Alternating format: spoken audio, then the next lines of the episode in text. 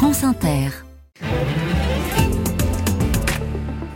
La France discount dans le Zoom ce matin. Le secteur ne s'est jamais aussi bien porté. 4000 magasins dans l'Hexagone, une croissance autour de 10%.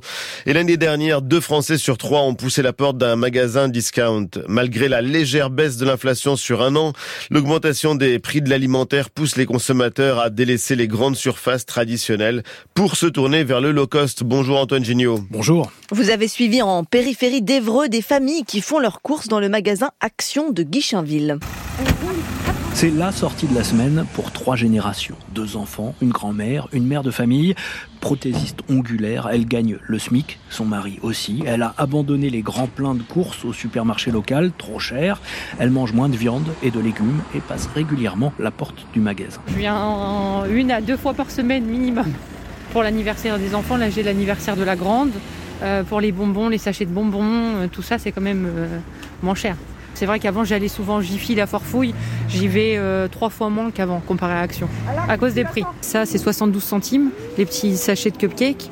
Euh, en magasin on est plus de 2 euros. Ticket de caisse ce jour-là, moins de 20 euros. Et c'est toute la recette de ces nouveaux acteurs du discount. Il s'agit de montrer au consommateur qu'il peut céder à ses envies, même lorsqu'il n'a pas beaucoup de moyens, souligne Olivier Dauvert, spécialiste de la grande distribution. On était historiquement dans un discount qu'on va qualifier de punitif, par la tenue du magasin, par l'éclairage, par la propreté. Sans même s'intéresser aux produits, on vous disait déjà que vous étiez là parce que vous ne pouviez pas aller ailleurs et personne n'aime comprendre qu'il est pauvre. On est passé d'un discount punitif à un discount malin. Ce sont toujours les mêmes produits, sauf qu'ils sont vendus dans un magasin où il fait bon aller. Ils sont plus avenants, ils sont mieux tenus. On est dans un magasin où c'est pas une contrainte d'aller, mais c'est un plaisir d'aller faire de bonnes affaires. Et le revers de la médaille, Antoine, c'est la qualité des produits vendus et le coût social du discount. Exemple, à Aulnay-sous-Bois, en région parisienne, le magasin Carrefour doit se transformer en Atacadao, enseigne discount brésilienne du même groupe. Il vend des palettes de stock avec des prix dégressifs suivant la quantité de produits achetés.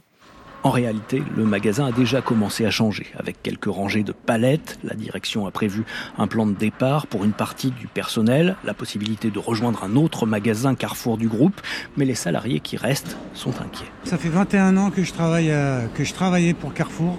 On nous a vendus comme euh, des bêtes. La motivation, elle n'y est plus. Déjà pour la pénibilité du travail, il euh, faudrait faire de la musculation, à mon avis. Ça va pas être, euh, va pas être comme euh, de la mise en rayon euh, traditionnelle. Ça va être de la manutention. Je peux parler par rapport à bon nombre de collègues qui sont dans des états bah, dépression, on va dire. Car au total, ce changement de façon de travailler coïncide aussi avec une diminution des salaires, chiffrée à près de 2300 euros par an par les syndicats. Le maire d'Aulnay-sous-Bois, Bruno Béchiza, de son côté, évoque la nécessité de transformer le centre commercial qui abrite le supermarché. On a une baisse de 6% annuelle.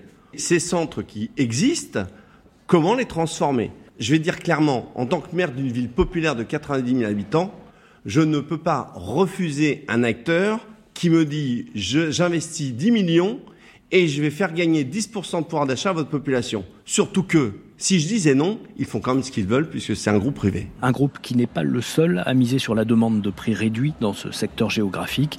Et c'est toute la problématique, explique Nadia Kassi, responsable CFDT pour la grande distribution en région parisienne. Avant, il y avait des enseignes comme Nature et Découverte, euh, il y avait Esprit, assez haut de gamme. Tout ça, ça a disparu, quoi au profit euh, d'enseignes comme Primark, euh, Cotton. Euh. Le problème, c'est qu'au Paris Nord, ici, c'est entouré de cités. C'est triste à dire, mais c'est devenu une communauté de personnes qui ont malheureusement moins de moyens et toutes les enseignes qui, qui sont un peu moins haut de gamme gravitent autour. Et l'expansion du discount n'en est qu'à ses débuts, même si Action enregistre 800 points de vente, le britannique B&M une centaine, les grands groupes visent un maillage serré avec un magasin tous les 15 km sur l'ensemble du territoire. La France Discount a un reportage à écouter demain dimanche dans l'émission Interception. Il est 7h15.